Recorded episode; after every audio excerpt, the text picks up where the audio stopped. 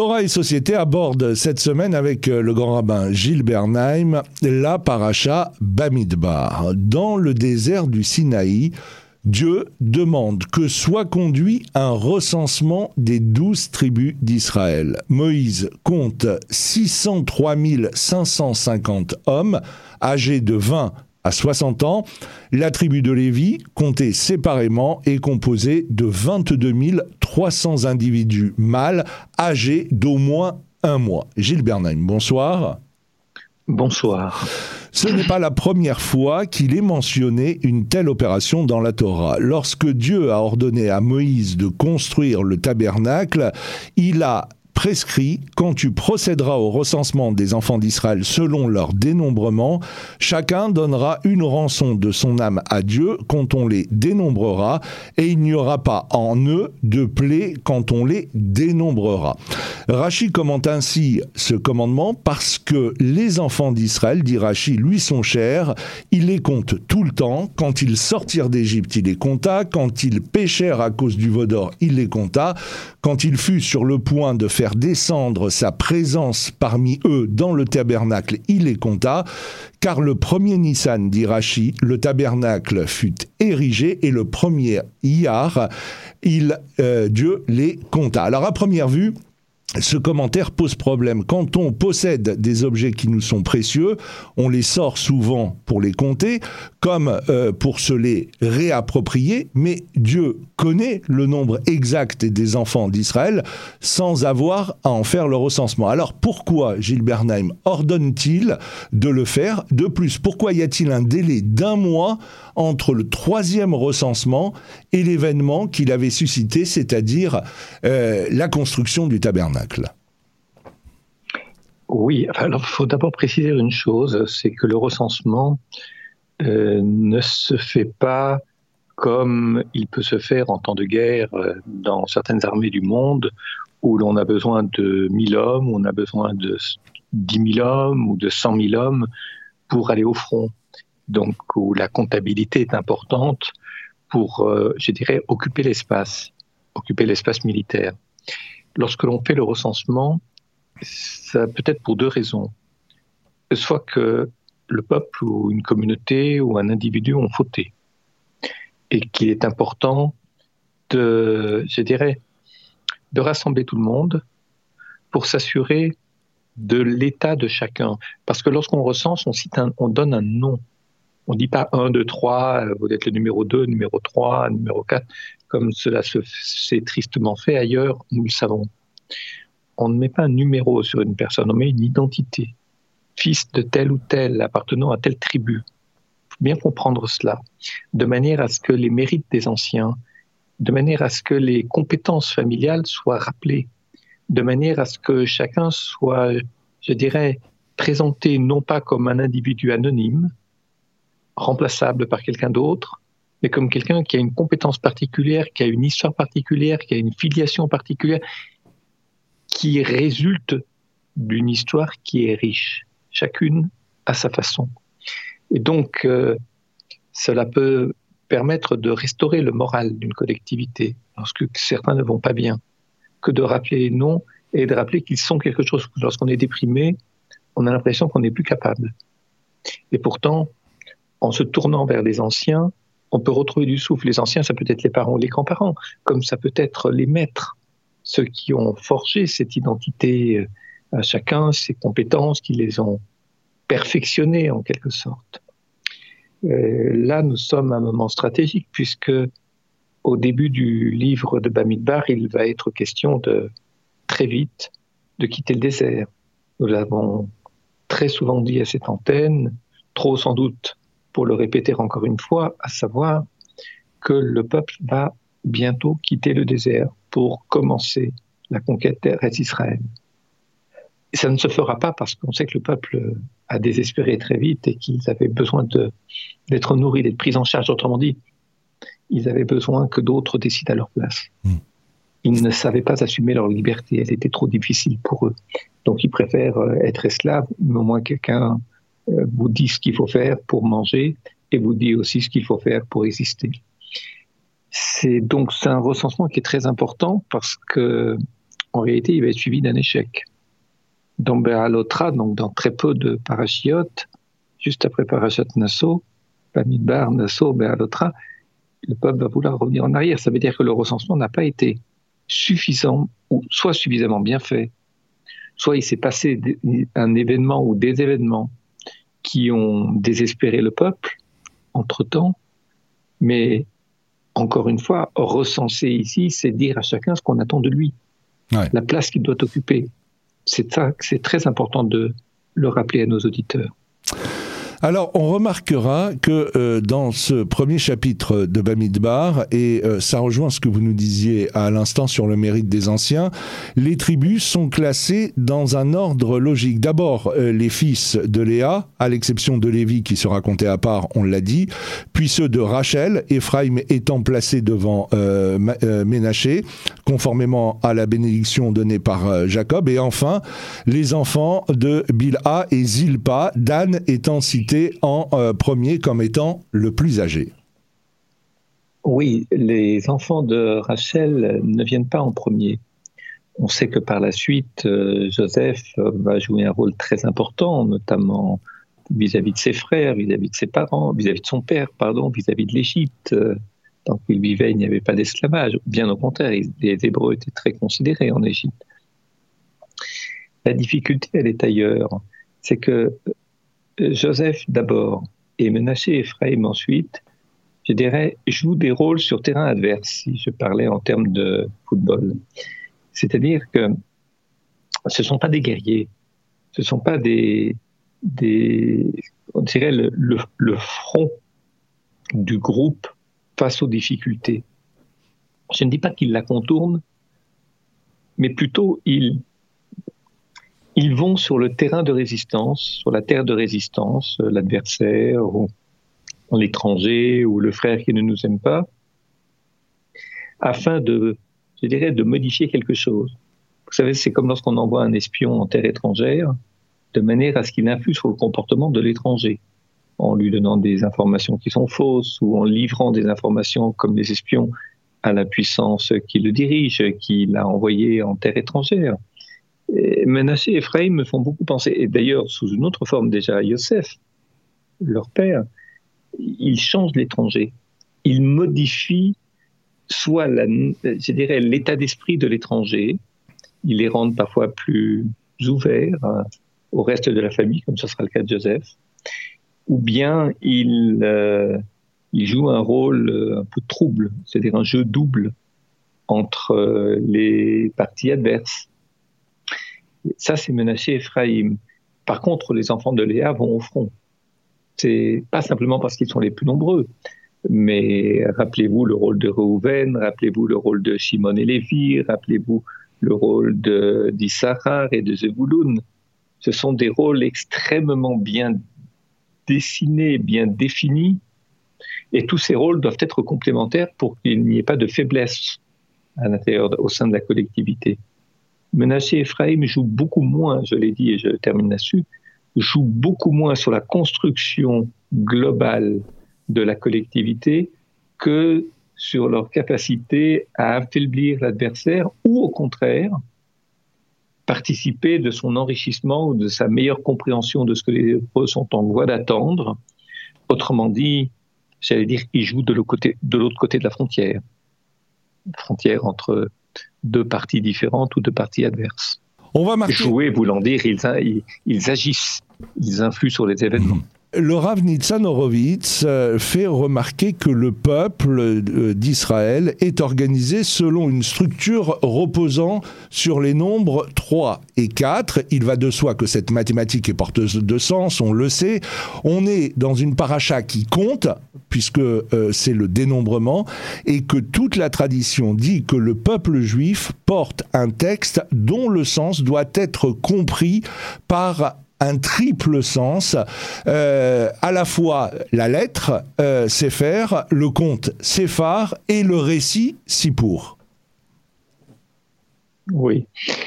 Euh, il y a le conte, il y a le récit, j'allais dire, il y a aussi la richesse, c'est-à-dire le diamant, le saphir.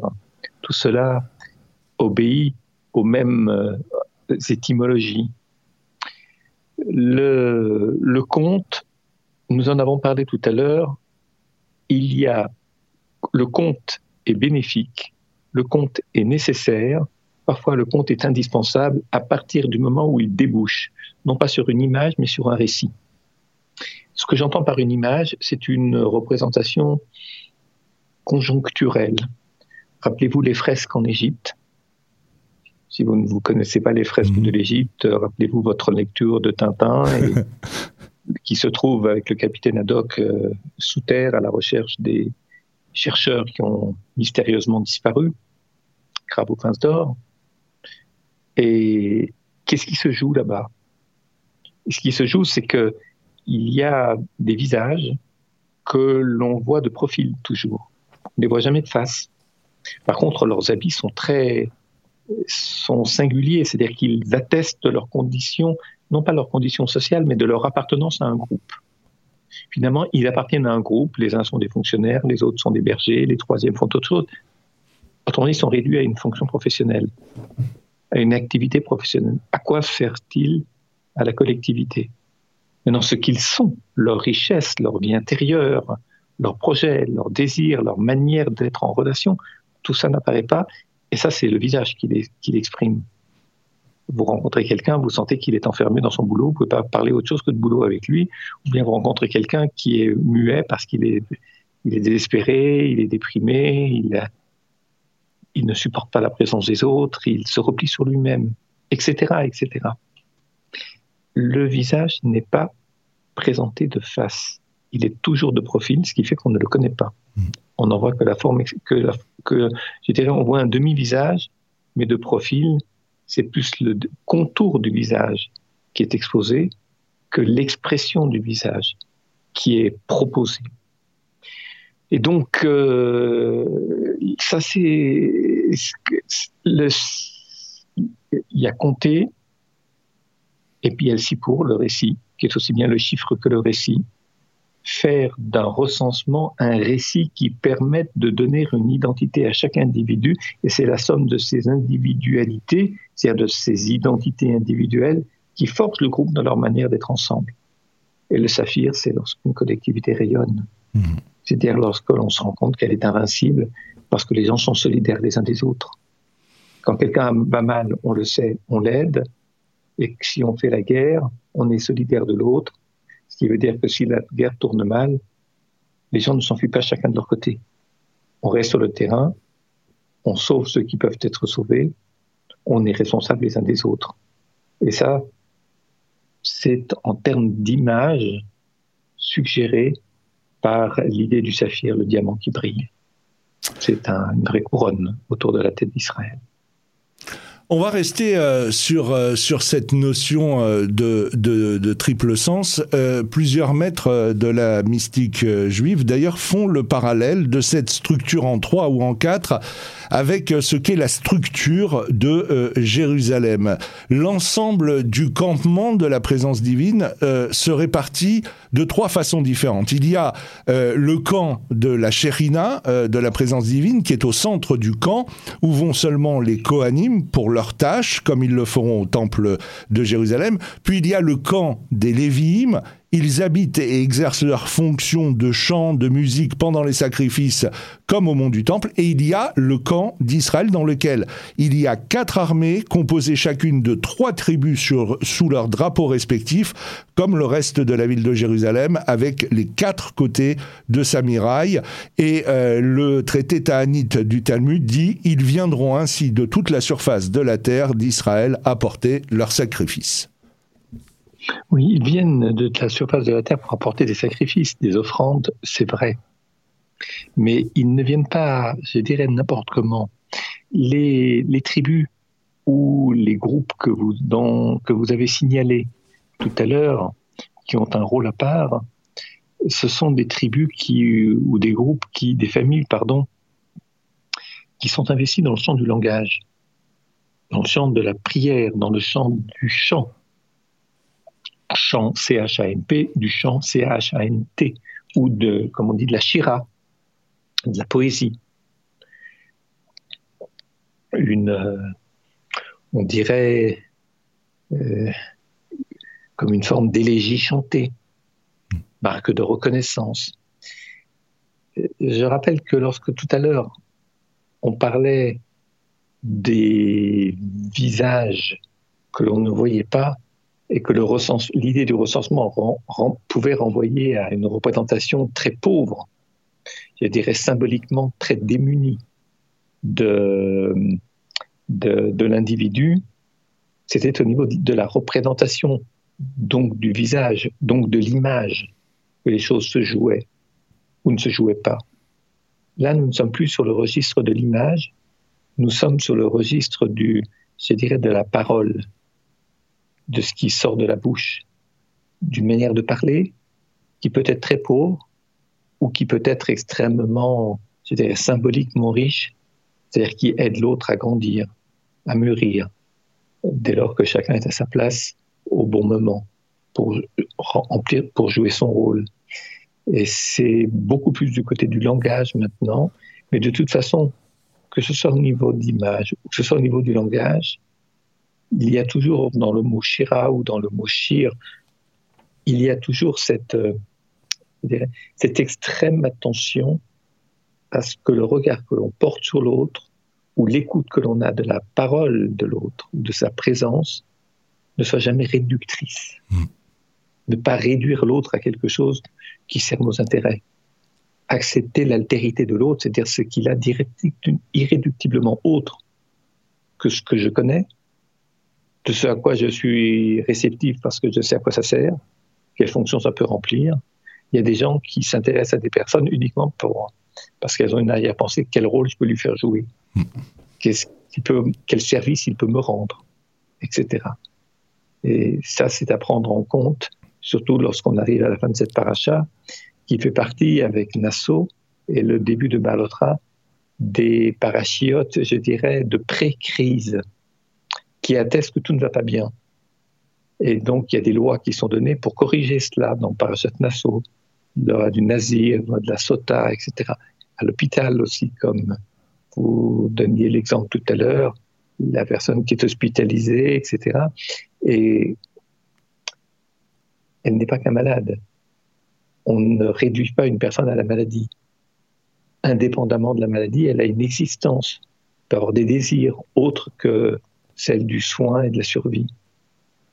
Tout ça est à prendre en compte et cette paracha de Balotra est porteuse d'humeur négative. Elle est déjà porteuse, pourtant il y a une inauguration, donc de la joie et de l'honneur, mais c'est une paracha qui est déjà, je dirais, encline à considérer que même à pied, même autrement, venir jusque-là, c'est hmm. déjà beaucoup. Et euh, peut-être euh, pour euh, résumer tout ce que nous venons de dire depuis le début de cette émission, on va laisser parler le Zohar qui dit qu'il existe deux notions qui se complètent. Il s'agit de la Torah et du service de Dieu. Le peuple juif n'est complet que s'il dispose des deux.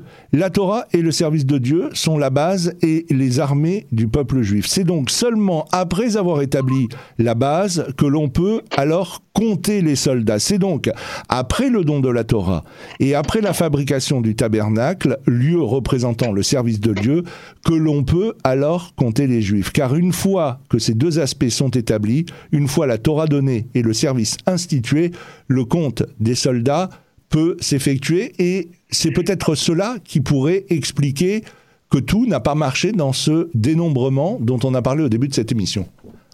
Oui, euh, l'inauguration du Mispeyar, par exemple, euh, dans le sanctuaire du désert, se fait dans la parachute Nassau, juste après Bamidbar. Il est évident que ce rituel autour du sanctuaire et plus tard dans le temple est déjà une manière, de, je dirais, de donner une représentation public beaucoup plus large, je dirais, à des, au travers de ces rites, de, ce que l'on attend d'Israël à titre individuel dans sa vie intime, dans sa vie privée et dans sa vie publique ou dans sa vie relationnelle. On peut avoir des relations avec soi, comme on peut avoir des relations avec d'autres, comme on peut avoir des relations avec Dieu. Lorsqu'il y a des rituels au temple ou des rituels dans le sanctuaire du désert, on voit des choses. Ça se fait pas dans l'ombre. Ça ne se fait pas ça ne se fait, excusez-moi, ça ne se fait pas dans l'ombre d'une grotte. Donc les gens assistent et sont inspirés. Euh, c'est une chose d'écouter de la musique, c'est une autre chose d'aller au concert et de voir un, pianiste ou un violoniste jouer ou un orchestre jouer. Il y a toute une inspiration, toute une représentation qui est là et qui peut nous aider à entrer dans la musique de manière différente que celle euh, uniquement d'un disque ou d'un CD où on ne voit pas les, les, les, instruments, où on ne voit pas... Les interprètes. Les interprètes, bien évidemment. C'est un petit peu cette image qui me vient à l'esprit. Il se joue des choses, ce n'est pas de la théorie. C'est pas écrit dans les livres, simplement. C'est pas écrit dans, dans le texte. C'est aussi une manière de la vivre. Quand vous regardez quelqu'un qui est inspiré devant son piano, euh, ça me fait penser à quelqu'un qui est inspiré dans le rituel au temple et qui le vit profondément. Et quand vous voyez quelqu'un vivre profondément quelque chose, c'est c'est autre chose que plutôt qu'on vous le raconte, mhm. plutôt qu'un récit qui a été fait par un tiers pour vous dire voilà ce qu'il a fait et comment il l'a fait. La paracha Bamidbar, euh, qui signifie dans le désert, tombe régulièrement quelques jours avant la fête du don de la Torah, euh, Shavuot, car le désert est une condition pour recevoir la Torah, c'est-à-dire comprendre réellement la vie et la vivre avec Dieu. Rabbi Nachman annonce lui une bonne nouvelle. Cela est le signe infaillible que nous sommes dans la bonne direction. Bien évidemment, on doit aspirer à la stabilité et ne pas faire souffrir notre entourage à cause de nos hauts et de nos bas. Néanmoins, la recherche de Dieu est l'aventure d'une vie et le noble souci de vouloir s'améliorer, changer, se renouveler, en d'autres termes, recevoir la Torah à nouveau, nous occasionnera forcément des traversées du désert, dit Rabbi Nachman. Je comprends assez bien cet enseignement. Je ne dis pas que je le comprends complètement, mais je le comprends assez bien. Euh, Shavuot, c'est la fête du don de la Torah. Euh, Rabbi Nachman n'est pas le seul à l'expliquer de la sorte. Il y a d'autres commentaires rabbiniques qui vont dans le même sens. C'est aussi la fête du don. Autrement dit, observez comment Dieu a donné la Torah. Quand vous recevez un cadeau, observez comment le cadeau vous est offert. Je veux dire des platitudes ou des banalités. Quand vous avez un cadeau qui est très joliment enveloppé, quand un cadeau qui sort du magasin qui n'a pas été préparé, apprêté, c'est pas du tout pareil. Les mots qui accompagnent un cadeau, un donc un don, sont très importants. tu sais, j'ai vu ce livre, j'ai vu ce collier, j'ai vu euh, cet objet. Je me suis dit, euh, pourquoi pas te l'acheter? C'est pas joli. Vous recevez le cadeau effectivement, mais avec très peu de plaisir. Par contre, si quelqu'un vous dit, euh, bah, aujourd'hui, c'est peut-être pas ton anniversaire, c'est peut-être pas Hanouka, par contre, euh, j'ai pensé que cet objet te ferait plaisir, te ferait du bien dans la période que tu traverses, soit de fatigue, un peu de déprime, euh, d'échec, etc. Ça te rehausse. Ça montre aussi que même un échec n'est pas une cause de crime, de crime, de crise, pardon. C'est-à-dire que, voilà, j'ai d'autant plus envie de t'offrir quelque chose que ça peut te faire du bien, du bien en moral. Et puis ça atteste que je continue à t'aimer et que l'échec n'est pour rien, n'implique pas que ça va changer grand-chose de notre relation. Ça, c'est ce qu'on appelle de l'amitié et c'est ce qu'on appelle véritablement de l'amour. Un petit deux. Et je pense beaucoup à, cela parce que Matan Torah, il faut observer comment Dieu a offert la Torah à Israël, comment il la lui a donnée et comment elle a été reçue. Il y a une manière de recevoir des cadeaux. Il y a des gens qui savent pas les recevoir. Il y a des gens qui vous envoient des mots très conventionnels après, qui savent gérer, qui n'ont pas accès à leurs émotions, donc ils écrivent et disent ce qu'ils ont entendu dire ailleurs. Donc vous sentez très bien que ces propos sont impersonnels. La, réception ou la réceptivité d'un côté, et le don, et donc l'offre, que l'on vous offre, les cadeaux, sont précédés d'une manière d'être transmis ou d'une manière d'être, je dirais, adressé. Tout cela compte beaucoup. Et j'ai envie de dire que Shavuot, c'est pas simplement on a reçu la Torah, donc il faut beaucoup étudier, même toute la nuit, étudier la Torah. Il y a une manière de recevoir la Torah. C'est une très grande richesse, une richesse extraordinaire que la Torah. Encore faut-il en faire un bon usage. Je dirais encore, faut-il avoir la reconnaissance juste Parce que je peux remercier Dieu de m'avoir donné la Torah, mais si je ne l'étudie pas correctement ou que je ne lui fais dire que des choses simplistes, c'est dommage. Le cadeau s'est déprécié. Il n'a plus beaucoup de valeur, j'allais dire, il n'a plus beaucoup de valeur marchande. Il n'a plus beaucoup de valeur sociale après. C'est comme les gens qui disent, ouais, les discours, euh, les livrets Torah ou les drachot, ça m'intéresse pas. C'est toujours la même chose. Ça finit toujours par il faut que, il y a qu'à, etc. Bon, ça peut être des enseignants pauvres ou insuffisants, ou qui n'ont pas suffisamment travaillé leur enseignement. Puis vous avez des gens qui changent votre vie, qui vous donnent envie de réfléchir, qui vous aident à douter, c'est-à-dire à, qui bouleversent vos certitudes et qui vous font aller de l'avant, et qui vous permettent de vous renouveler, de changer de direction. C'est aussi le sens de la question que vous posez, à savoir, euh, Shavuot qui suit de très peu cette paracha, et Shavuot est une fête du don, de la réception. C'est très important avant de s'apprêter à quitter le désert, puisque nonobstant les difficultés d'Israël, ce peuple aurait dû entrer dans le désert au début de la deuxième, aurait dû quitter le désert et entrer en Eretz Israël au début ou en cours de deuxième année. Et ça ne s'est pas fait. Peut-être ne savaient-ils pas suffisamment recevoir ce que Dieu leur donnait. C'est l'économie du don, c'est l'économie de la relation, c'est l'économie de l'offrande. Je dirais c'est la relation économique, pas économique au sens de l'argent, au sens de qu'est-ce que je donne qu'est-ce que tu reçois, qu'est-ce que tu me donnes et qu'est-ce que moi je te rends. C'est tout ça ensemble.